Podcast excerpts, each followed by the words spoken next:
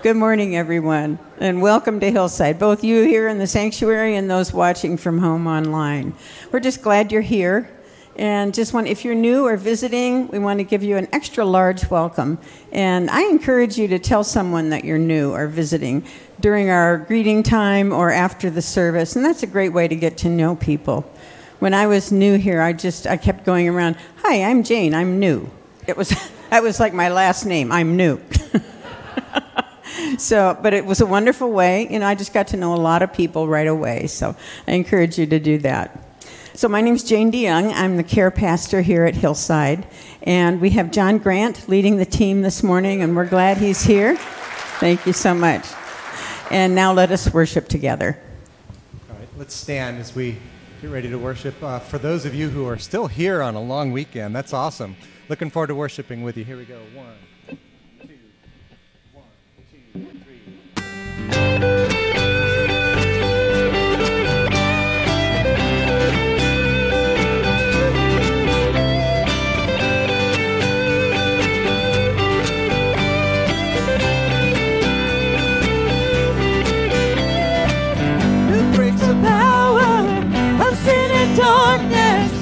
love is mighty and so much stronger. The King of glory,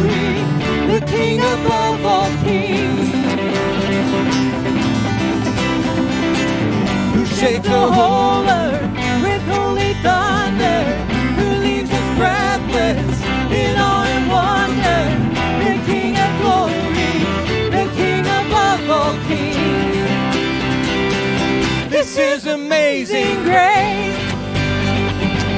This is amazing love that you would take my place, that you would bear You laid down your life that I would be set free. Oh, Jesus, I sing for all that you've done for me.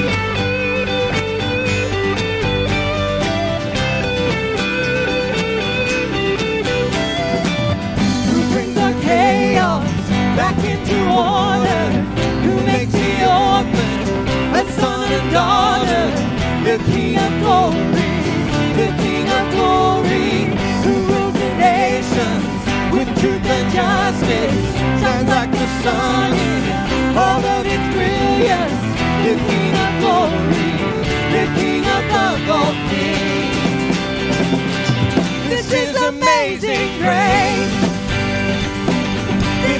unfailing love that would take my place, that you would bear my cross. You laid down your life that I would be set free. Oh, Jesus, I sing for all that you've done for me. Worthy is the Lamb the King who conquered the grave. Worthy is the Lamb who was slain. Worthy is the King who conquered the grave. Worthy is the Lamb who was slain. Worthy is the King who conquered the grave. Worthy is the Lamb who was slain. Worthy, worthy worthy. Oh, this is amazing grace.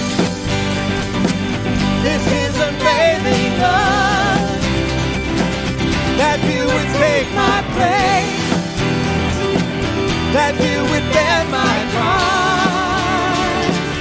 You lay down your life that I would be set free.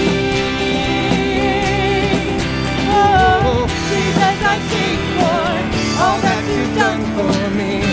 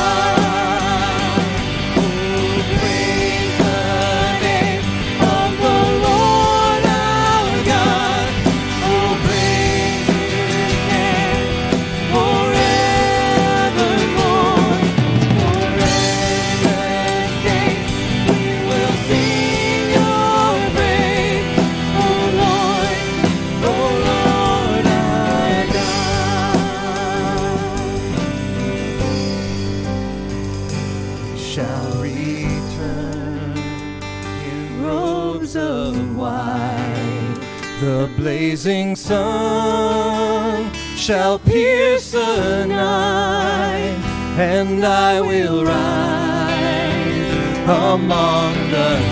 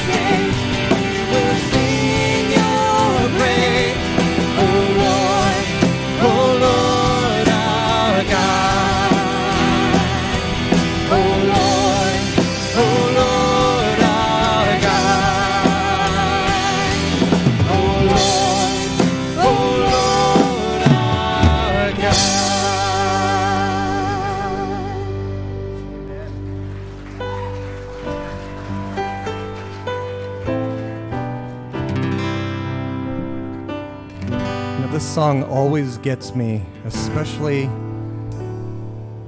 when we sing, Why should I gain from this reward?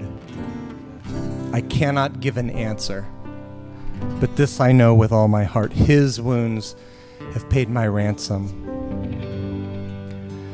How deep the Father's love for us, how vast beyond all measure that he should give his only son to make a wretch's treasure.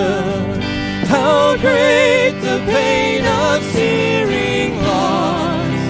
The Father turns his face away as wounds which mar the chosen one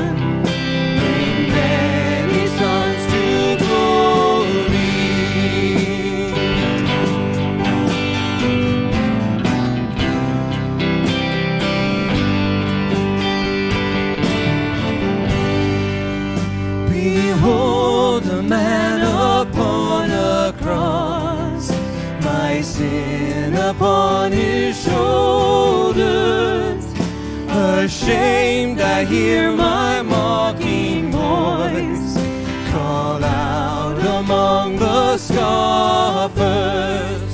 It was my sin that held him there until it was accomplished. His dying breath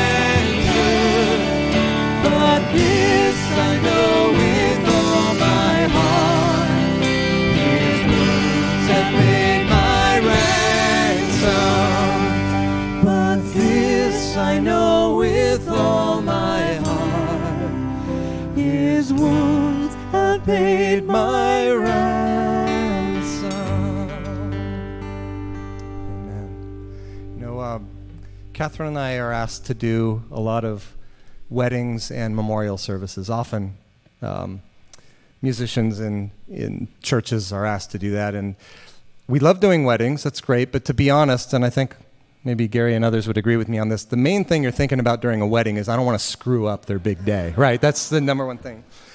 People are often surprised to learn that we actually prefer leading worship at a memorial service for a believer. It is unbelievable. The most amazing times of worship we've ever had are memorial services for those who have walked with Christ. And you may have experienced that yourself because it is never more real, never more true, never more important than in that moment. And when we think about the people we've lost, even though we're hurting, the greatest comfort we take is knowing that they are face to face with their Savior. That visual is so powerful and the most comforting thing. Many of you, uh, well, almost everyone here, I'm sure, has lost someone close to them and felt that loss. And many of you, maybe very recently, and it's still very, very painful. I want to encourage you as we sing this song to think about those who have gone before us. Think about them in the presence of our beautiful Savior, singing these very words, and knowing that we will join them someday soon.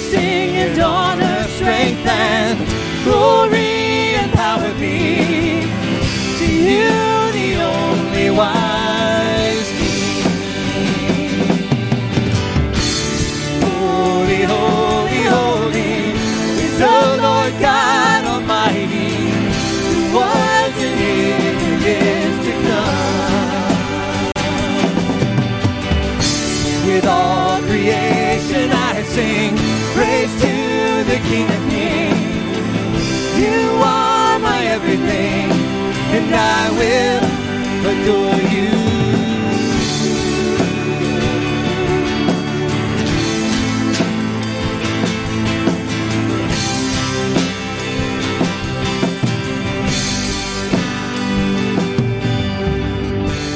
filled with wonder,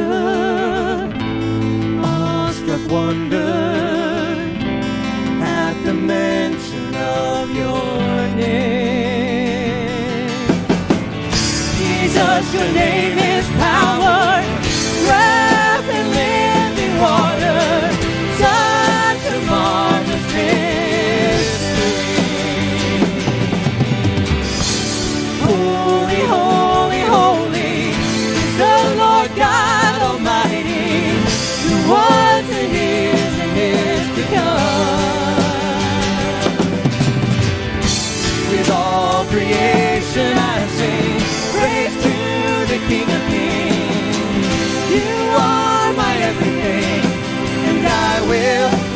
adore you.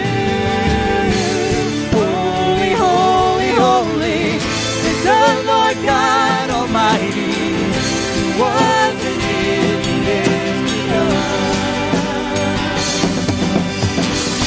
With all creation I sing praise to the King of Kings.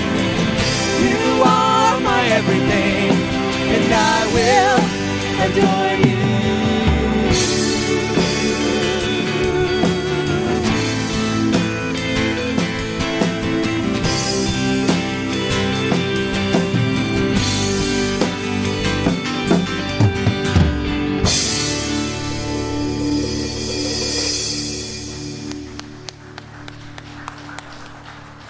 You may be seated. Wow.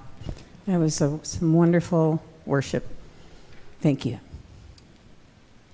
So, we have had a super busy and wonderful summer here at Hillside, and it just keeps going on. I don't know when the end of summer officially is, but God has blessed us with a wonderful small groups team led by Gary Chin and it's um, his wife Jane, uh, Marilyn Taglerini, and Sarah Edinger Gomez. And last Sunday, they put on a terrific training for all of us small group leaders. And I was shocked by how many of us there are.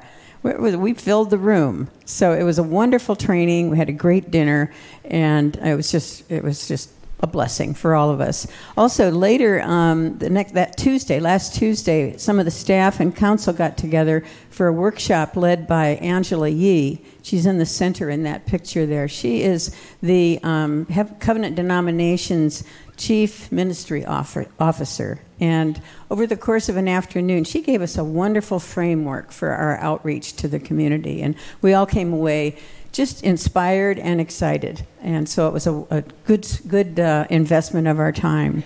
So that's a couple things that have happened. Now, what's going to happen? Well, next Sunday is our fall kickoff for small groups, and so it's a great time to join a group. We have a brand new brochure that gives you all the information. You can pick one up out at the information counter.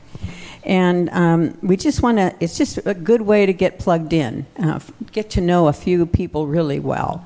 And then when you come on Sunday, you just feel like you, yeah, you're, you're here, you know these people. So Um, and you get plugged into God's Word as well. So it's a great, great thing. So consider, we want to encourage you to consider um, one of the pillar ministries. We have four of what we're calling our pillar ministries the two for women, the um, Oasis on Tuesday morning, and the Well on Tuesday evening, and two for men. There is the um, Kairos on Monday evening and Wednesday morning men.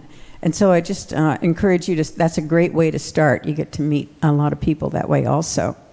Um, now, for those of you who call Hillside your, your home, your church home, but you're not yet members of the church, we just want to encourage you to take that next step in commitment to this community. That if you've chosen this as a community where you want to belong and invest, then um, becoming a member is really the next step. So on September 18th, Will and Gloria Davidson will be leading a, a class called Membership Class, and they will kind of take you through you know, the, what's unique about Hillside, what's unique about the covenant denomination, our core beliefs, and also um, kind of answer that question of why become a member. And so I hope those of you who are in that situation where you, you kind of feel right at home here, but you haven't yet become a member, would consider that. And finally, are you um, a gardener? Are you a wannabe gardener like I am? I admire gardens a lot and think about how I'm going to do that one of these days. but there's two reasons I ask. One is that you're invited to join our um, hillside, uh, what are we calling it? Landscape team. And we've got a great team. They've done a wonderful job. Have you noticed the, the flowers outside along the building? Yeah. Beautiful. Beautiful. The work of John Miller and uh, Mark Seaver and Kara DeYoung. Uh, they're the three that I know have put a lot of energy into it, and I'm sure there are others. And next Sunday, also Kara DeYoung, who is just a, a, a you know a genius with flowers, uh, is going to do a one-hour class after church on how to you know how to take care how to grow and take care of flowers how to maintain keep the bed healthy and so on. And so that would um, kind of get you ready for your own garden or to help on the landscape team here. So um, i hope you'll consider that as well. So now is a great time to stand up and greet someone that you don't know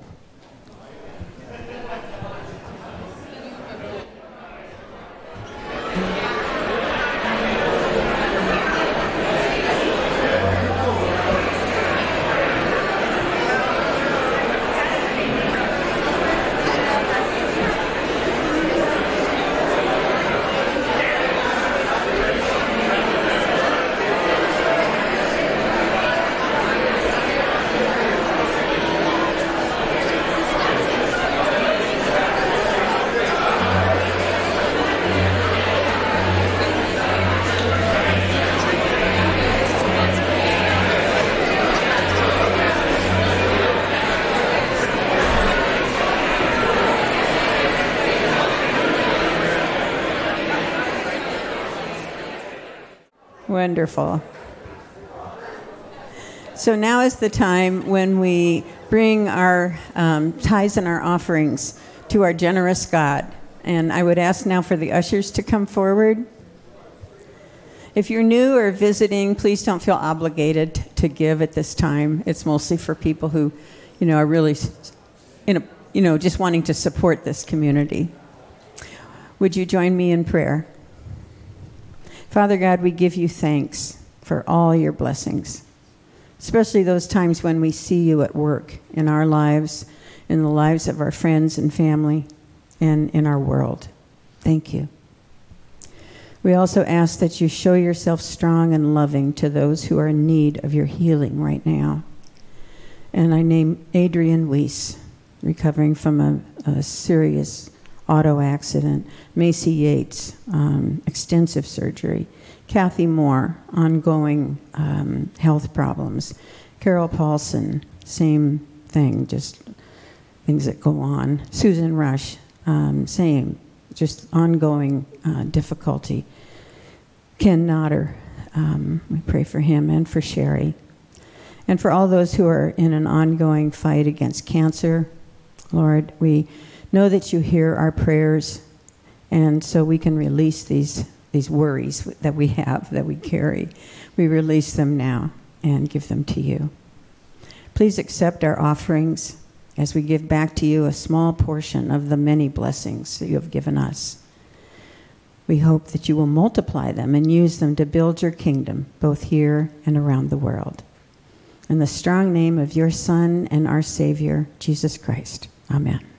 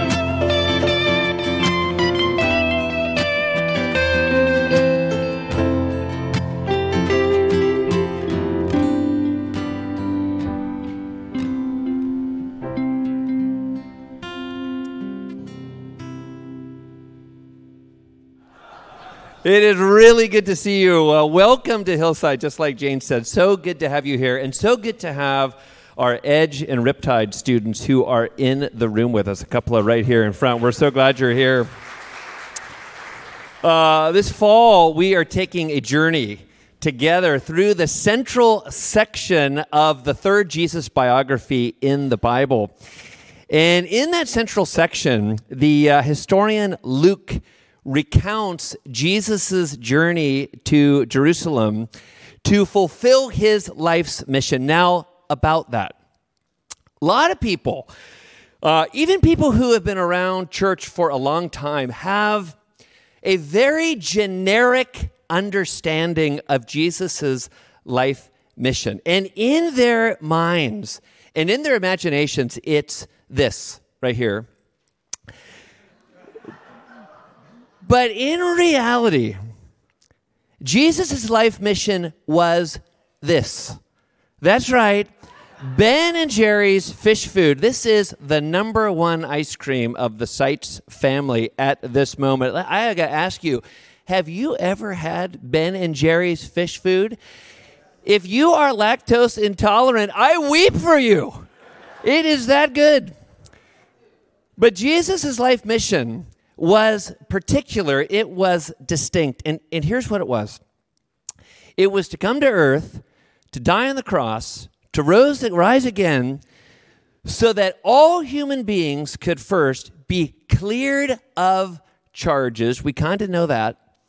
But just as much so that all human beings could be set apart as royal priests. How about that for a job?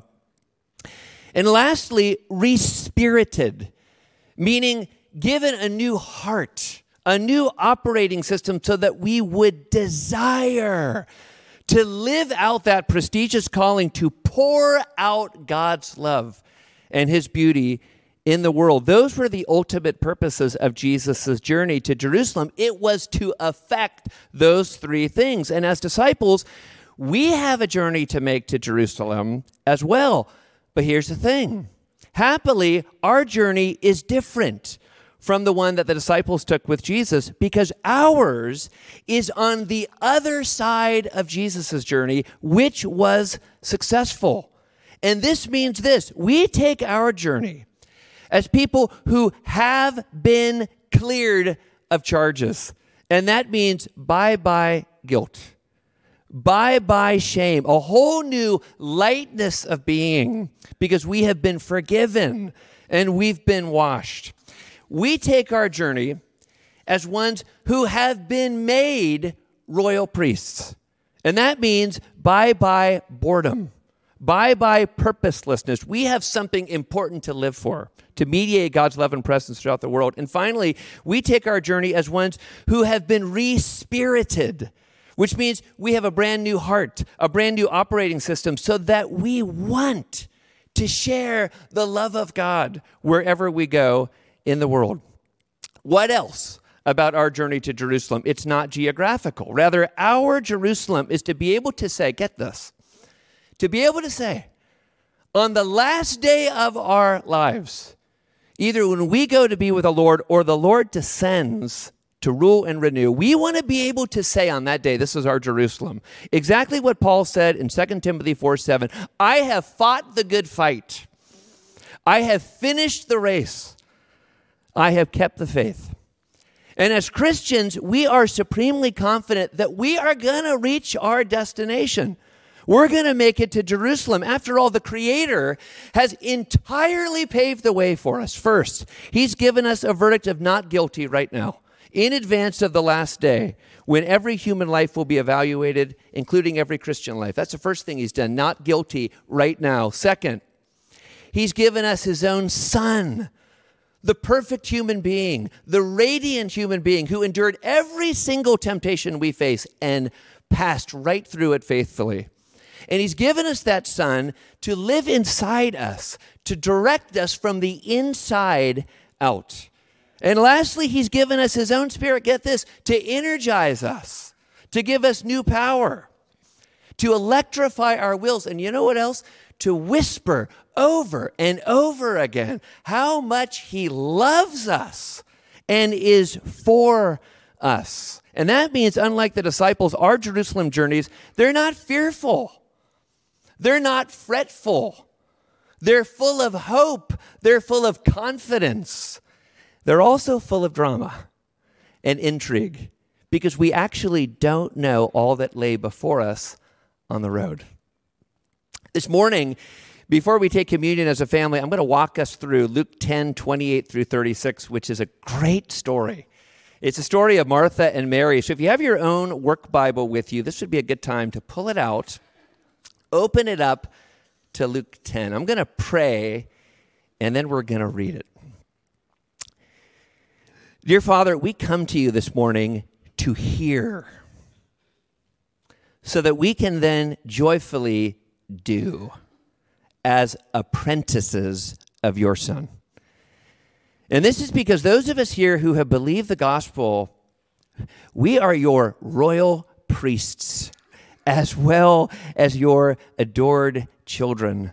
So, Holy Spirit, we invite you, come, descend upon us, and speak to us through this wonderful story. We pray this in the name of Jesus. Amen. This is Luke 10, 38 through 42. Now, as they went on their way, Jesus entered a village and a woman named Martha welcomed him into her house. And she had a sister called Mary who sat at the Lord's feet and listened to his teaching. But Martha was distracted with much serving, and she went up to him and said, Lord, do you not care that my sister has left me to serve alone? Tell her to help me. But the Lord answered her, Martha, Martha, you are anxious and troubled about so many things, but one thing is necessary. Mary has chosen the good portion, which will not be taken away from her. This is God's word for us. First thing to note this episode in Jesus' life immediately follows Jesus' Good Samaritan teaching in Luke, the uh, passage that Brian Murphy brought us last week. And in that wonderful message, Brian suggested that the church is the inn in the parable. Was that an eye opening observation or what? I haven't been able to stop thinking about that all week. He was saying, We are the place where Jesus, the true Good Samaritan in the story, delivers the battered travelers that he rescues along the road. And that means that our job here as Hillsiders is to welcome everyone who comes here and to provide a comfy room in which to heal and to learn alongside us, shoulder to shoulder, what it means to follow the risen King down the narrow road of faith. Last week, I attended a pastor's retreat in Pacifica, and although it started on Monday, I didn't get there till Wednesday. When I drove up, uh, the retreat organizer, my friend Matt Robbins uh, from my Davis days, did something really wonderful. He had all the attendees out on the deck to welcome me. It was really, really great. And instantly, I felt a part of the club. And I was always happy, also happy that I brought a box of donuts uh, from Johnny's. Uh, that was good at that moment.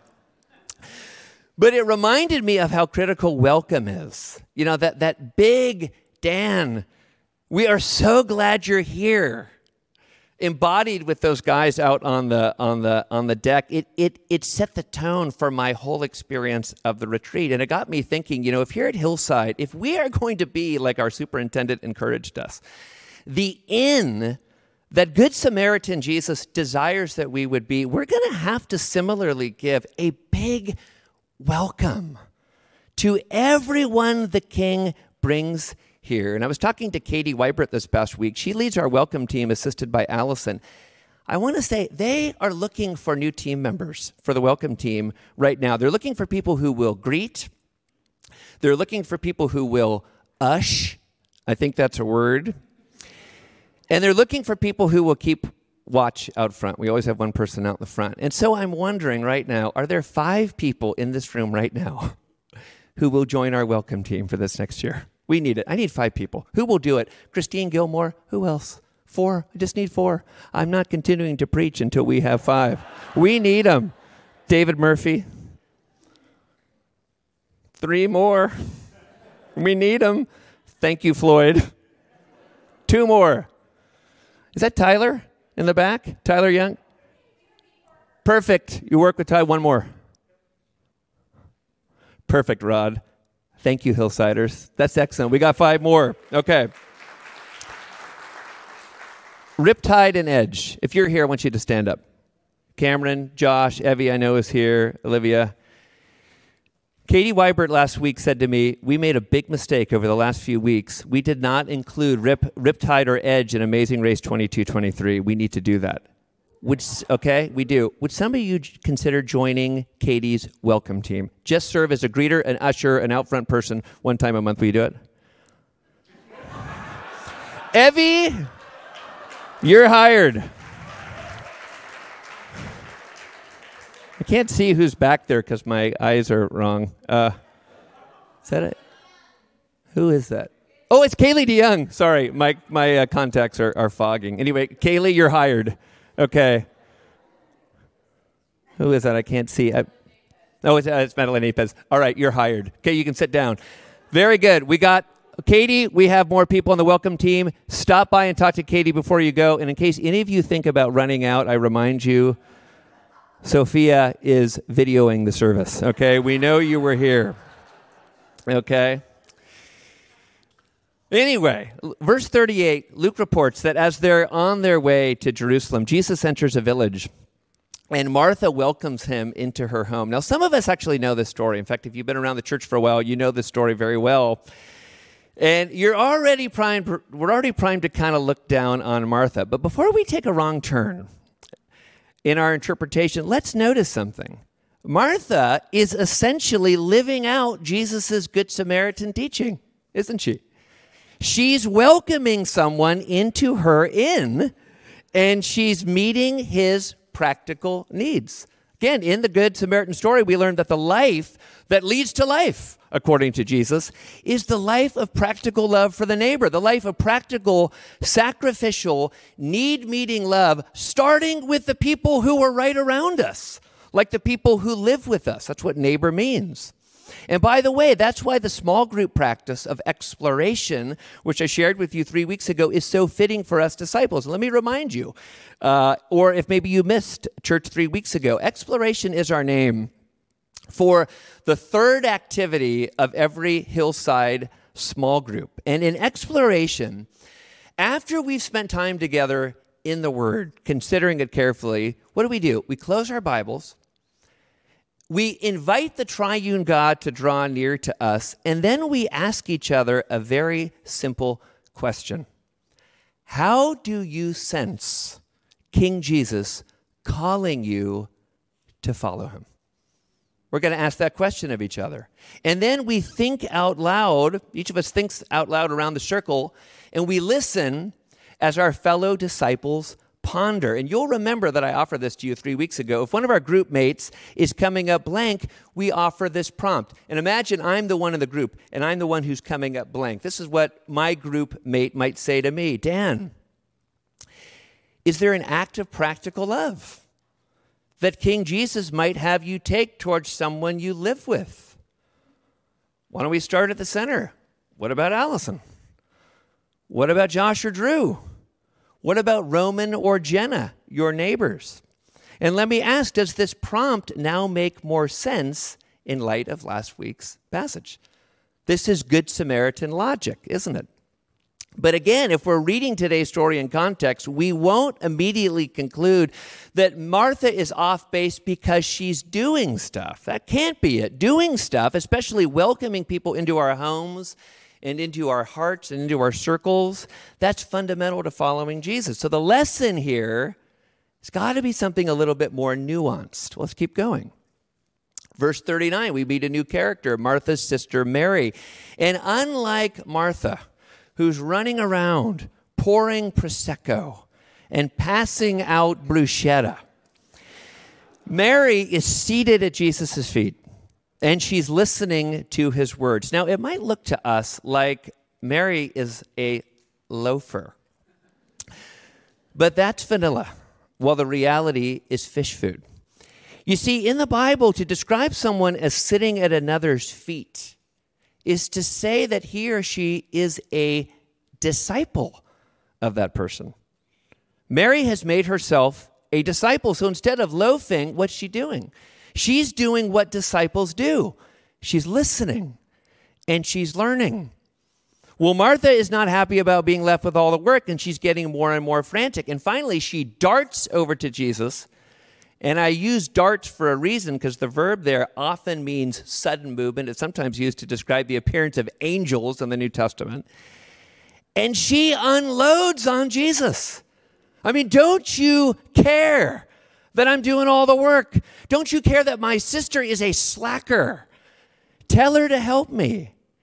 And Jesus' answer is a stunner, not just because of what he says, but because of how he says it. And think about this for a moment. Jesus is the guest, Jesus is the rabbi. Jesus is God in the flesh, and Martha is ordering him around. And yet Jesus responds, I wish I could do this.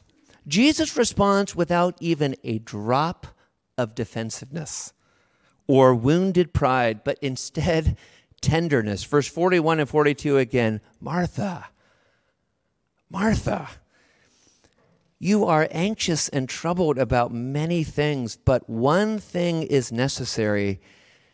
Mary has chosen the good portion which will not be taken away from her. But what is Jesus' point? What's he saying here? Now, a knee jerk interpretation might be that, that only one thing matters in life something like personal experience of Jesus or contemplative prayer. And that's actually how it's been read sometimes. But we know that can't be right, right? Again, because of the context, Jesus has just established in the previous story that practical, sacrificial, need meeting service is fundamental to the Christian life. But think about it. That's not even what Jesus' one thing is necessary line means on its face. Think about this for a moment. Usually, when we say to another person, one thing is necessary, we're not saying that there is only one thing, right? Rather, we're saying that there is one critical thing, one indispensable thing for everything else to be okay. And I'll give you an example. Sometimes on a really, really good Saturday morning, Allison will bake scones. This is a reason for celebration in the Seitz home. And uh, we, we look forward to it. It's my mom's recipe. My mom, who is here today. Hello, moms. Glad you're here. Thank you. Yeah. Been waiting for a year and a half for you to visit, but anyway, we're glad. To, anyway, so you, you, seem to go to Darren's church a lot, but that's uh, anyway. Anyway, anyway, it's closer. I, I understand. Anyway we uh, we love mom's scones even more than we love fish food. But imagine that Allison were to give me scone baking lessons, which I've asked for. And if Allison were to say to me, and she did say this once, Dan, when you bake scones, one thing is necessary. You've got to get the amount of milk right. And when she said that, she wasn't saying that milk's the only part of baking scones, right? She wasn't saying that after getting the milk right, you don't have to stir or cut the dough uh, into wedges or bake at 350 degrees. Rather, she's saying that there's one thing of supreme importance, which, if neglected, will distort the entire scone baking process. And I'm sure that's what Jesus is saying here. Jesus is saying if you're going to bake great scones, meaning live the triumphant life of love that Jesus died to make possible, you got to get the milk right. And the milk is loyal, loving, listening to Him.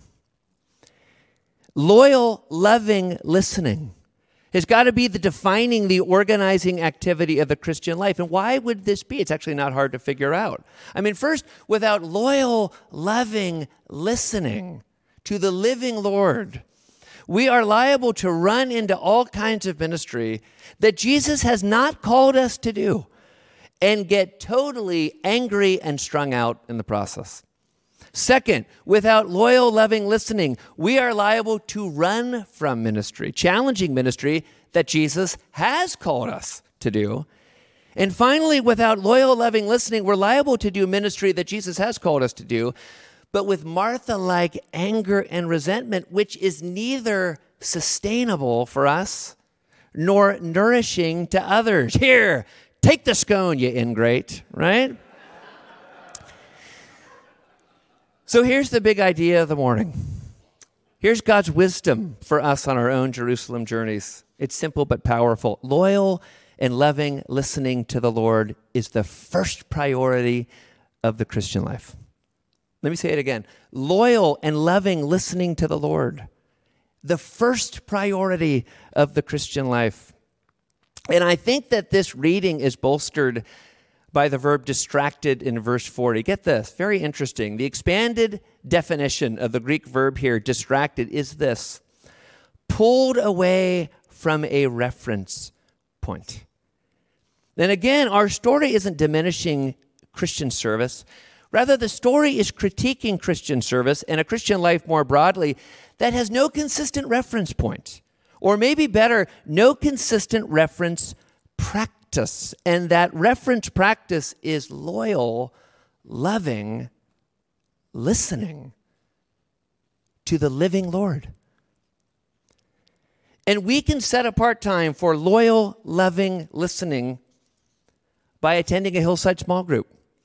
Because in our hillside small groups, we regularly reserve time for listening. It's part of exploration. Now, we're going to take communion in just a few minutes, but before we do, I want to take just a moment to talk to the teens in the room. I was really happy to see there are quite a few here. And first of all, I want to say to the teens in the room, your church loves you. Okay? In fact, in fact, I have an idea here. Wait, wait, wait. Stand up, everyone but the teens. Go ahead. Go ahead. Let's give them a standing ovation. Our teenagers, we love you. We love you.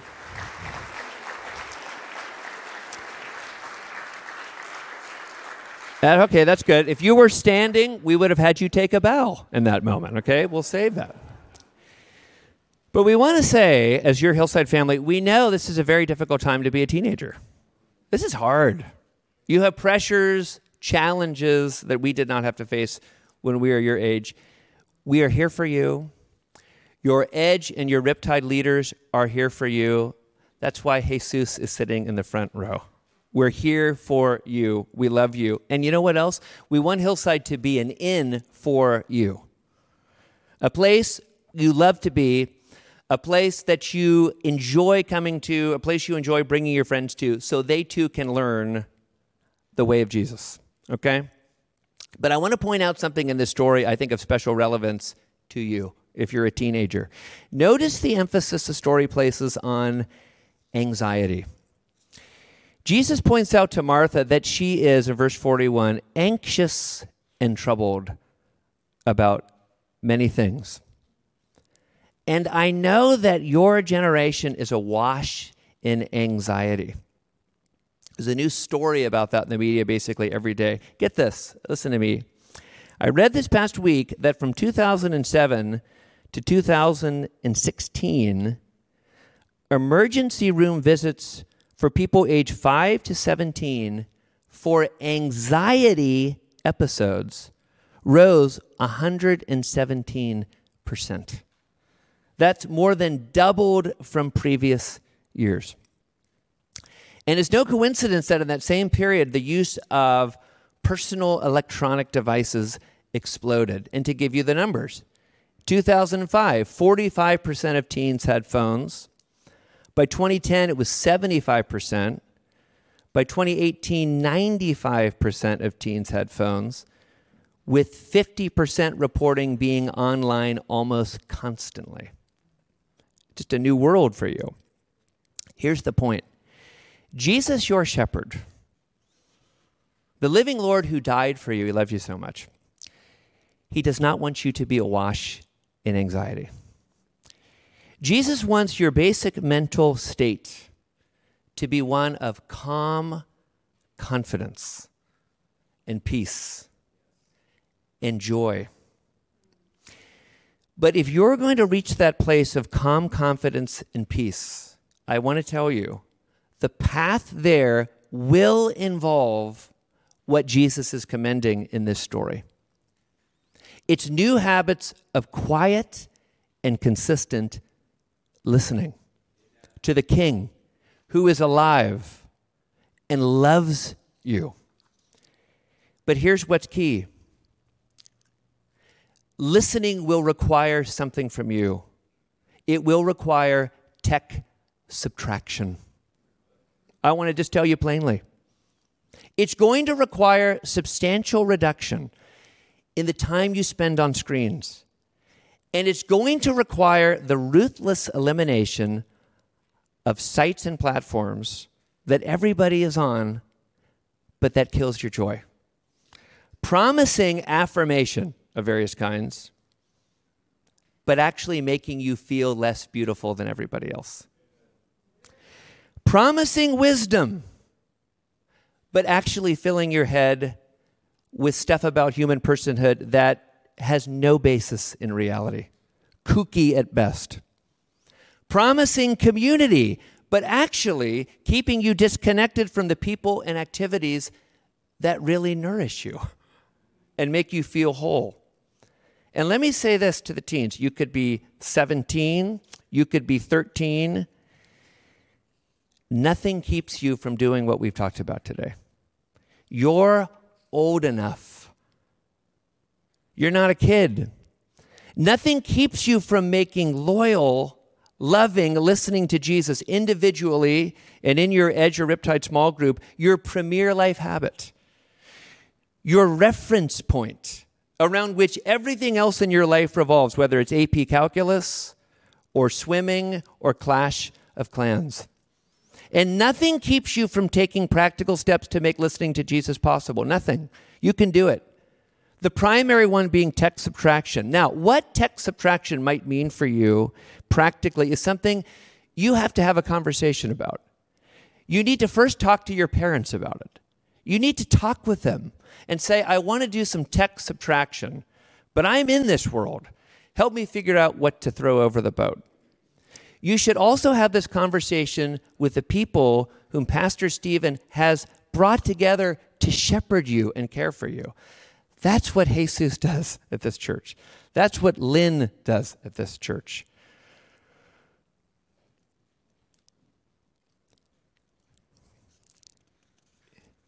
It will require a plan.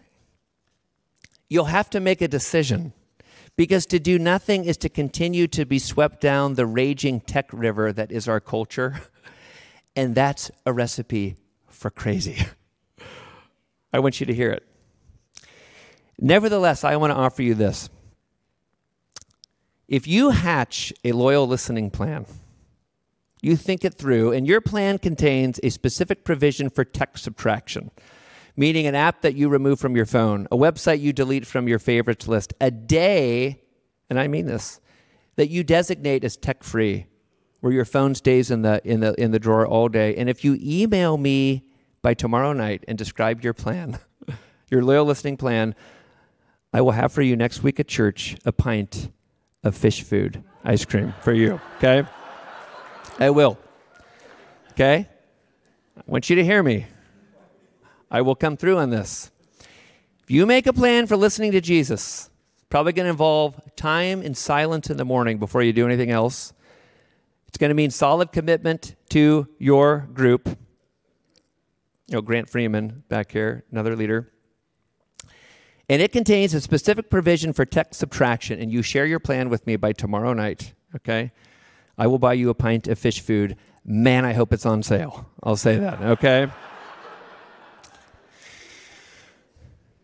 Time for communion. Communion is a great time for fresh starts new beginnings, like new commitments for all of us to loyal, loving, Mary like listening. And in communion, we come as close as we can in this age to Jesus, our Lord, who's here, who's here in this room, who's here inside each one of us who know him, and who's here in these elements.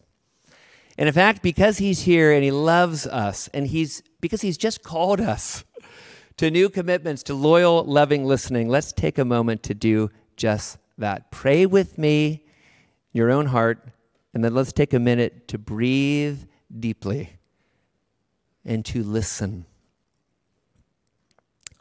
Lord Jesus, our good portion, as your beloved children, as your royal priests in this world, set apart to share your love and your care and your justice with the whole world, we pray you'd speak to each of us. We're listening. Give us each a word of encouragement or instruction or direction. What we need to follow you this week. Let's take a minute to breathe deeply and let's listen.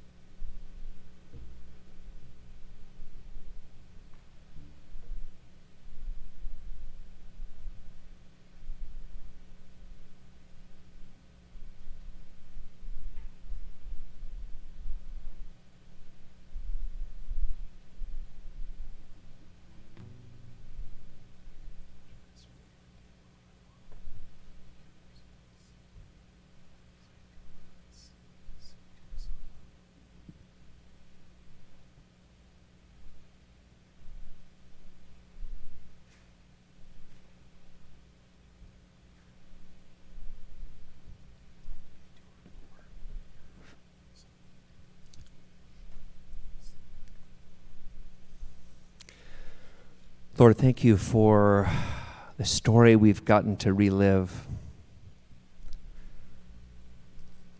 We want to be children who draw close to you and listen. We know you have so much to say words of love, words of instruction, words of direction, words that help us to have the self knowledge that we must have for flourishing relationships. And so, as a Hillside family, we're looking forward to making this year one in which we put special emphasis on loyal, loving listening, like Mary. And we know that some of the fruit of that will be joyful, good Samaritan like service rather than angry, resentful service. Lord, help me. I am determined to grow in this area. I know you're saying loud and clear to me slow down and listen.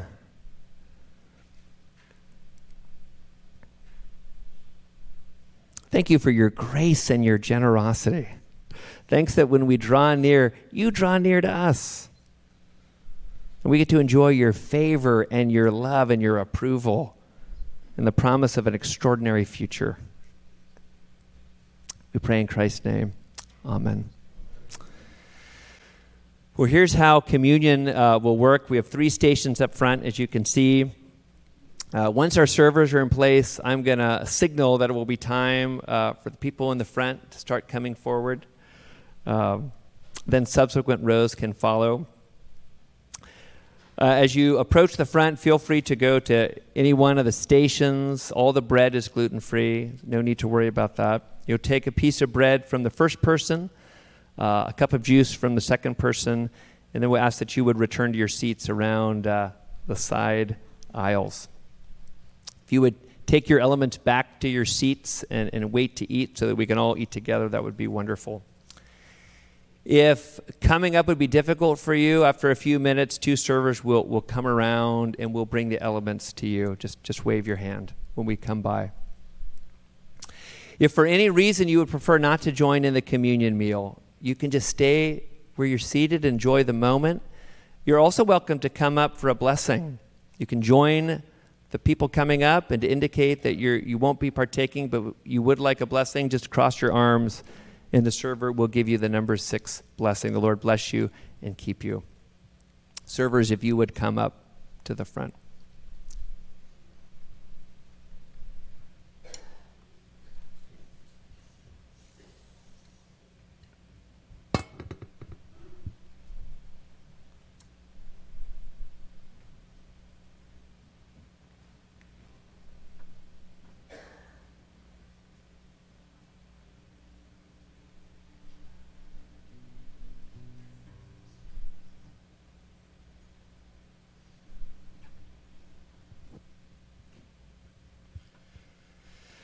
As people of the Evangelical Covenant Church, uh, we believe that the Lord's Supper is for everyone who has put faith in Jesus the Lord. You don't need to be a member of this church, you don't need to be a member of any particular church. If you put your faith in Jesus, then this meal is for you. If you haven't put your faith in Jesus, we invite you to consider doing so right now. Nothing keeps you from doing it right now. And then enjoying the meal with your brothers and sisters in Christ. If you're not ready, that's just fine. Again, you're invited to come forward for a blessing, or you can stay where you are and just enjoy the moment. This time, you can come forward.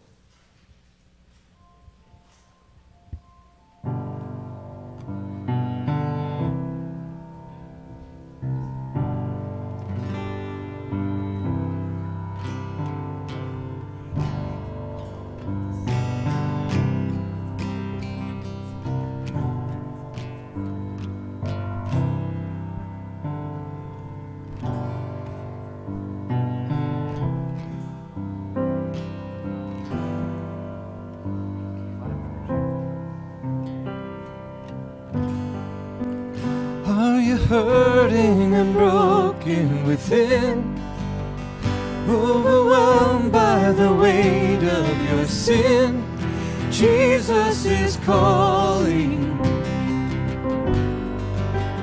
Have you come to the end of yourself? Do you thirst for a drink from the well? Jesus is calling.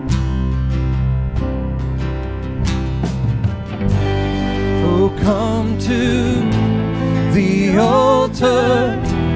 The Father's arms are open wide. Forgiveness was bought with the precious blood of Jesus Christ.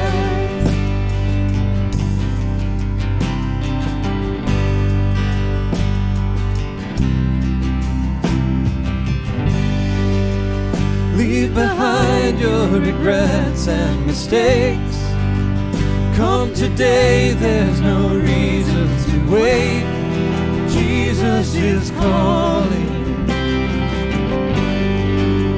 Bring your sorrows and trade them for joy.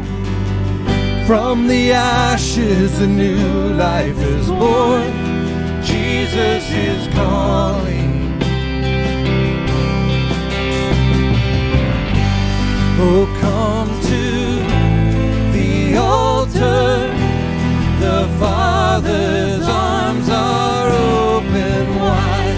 Forgiveness was bought with the precious blood of Jesus Christ. Oh, come to the altar.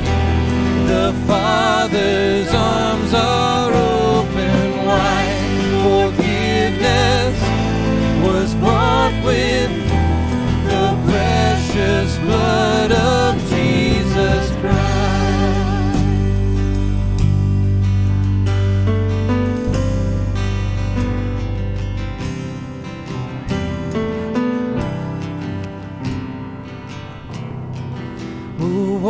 Savior!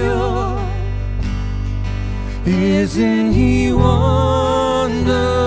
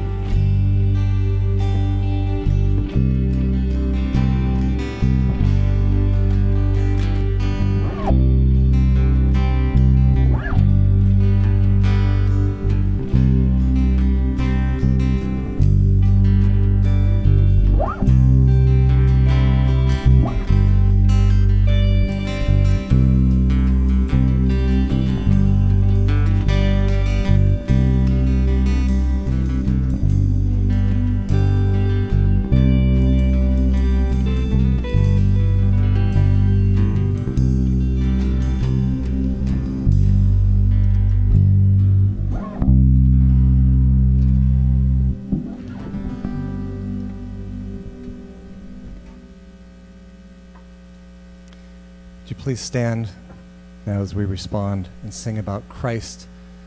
It is Christ. Oh, never mind. Stand, eat, sing, do everything all at once. But tell you what, let's go ahead and sequence this.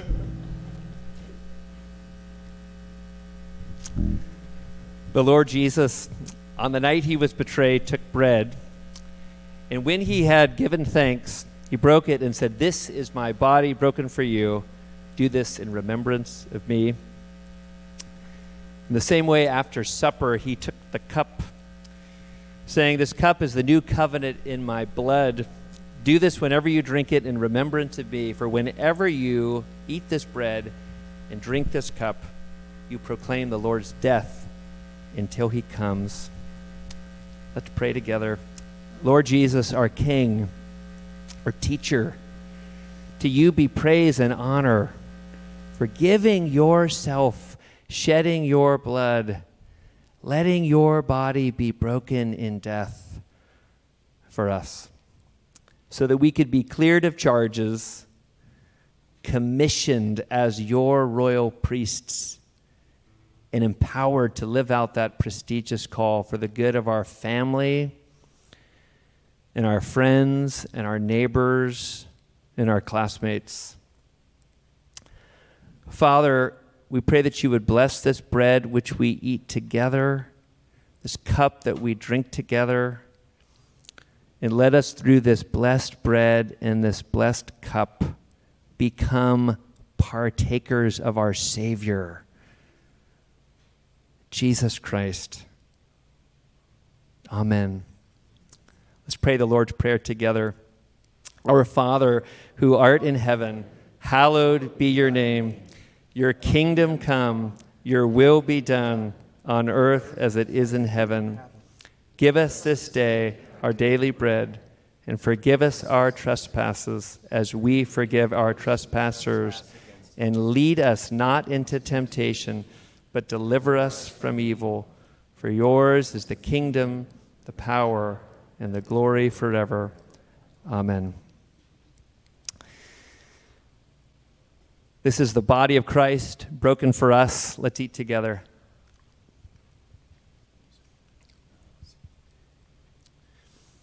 This is the blood of Christ shed for us. Let's drink together.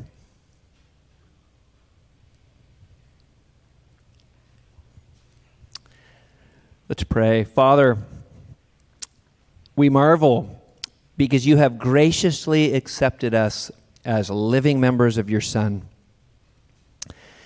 And in feeding us with the body and blood of your Son, you have refilled us with your own Spirit. And we thank you for the strength you've given us in this meal and the difference that it's going to make this week as we do everything you've called us to do, including drawing near to listen to soak in your love and to respond to your direction. We pray this in the name of Jesus our Lord. Amen. And now, if you'll pretend like this is the first time you're hearing this from me, please stand as we get ready to sing about Christ. It is only in Him and Him alone that we have our salvation.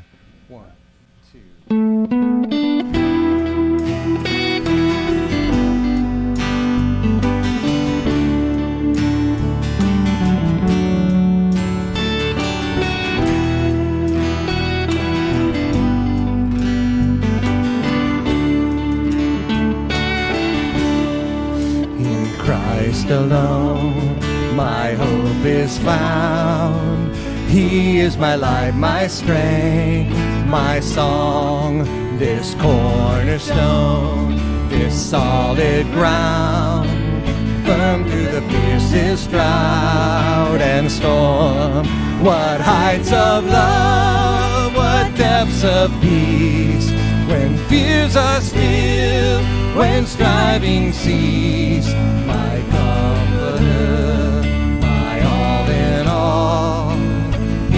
the power of Christ I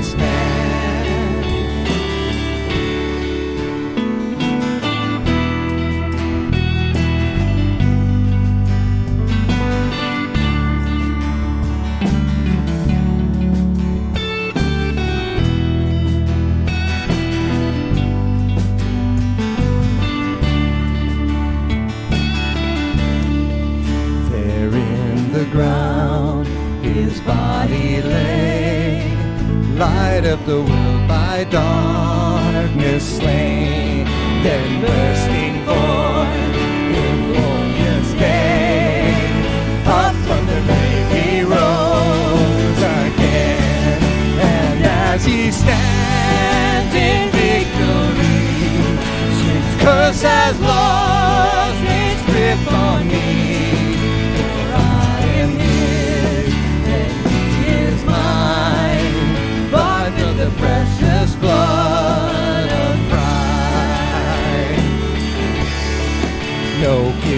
in life, no fear in death. This is the power of Christ in me. From life's first cry to final breath, Jesus commands my destiny. No power of hell, no scheme of man can ever pluck me from his hand